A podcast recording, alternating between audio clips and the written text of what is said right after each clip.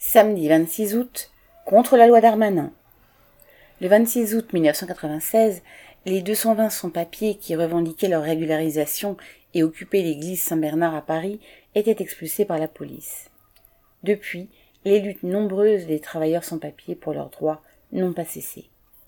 Cette année, la manifestation pour les droits des sans-papiers et leur régularisation, organisée à l'occasion de la commémoration de l'expulsion de Saint-Bernard, dénoncera le projet de loi immigration de Darmanin qui aggrave la politique contre les travailleurs immigrés.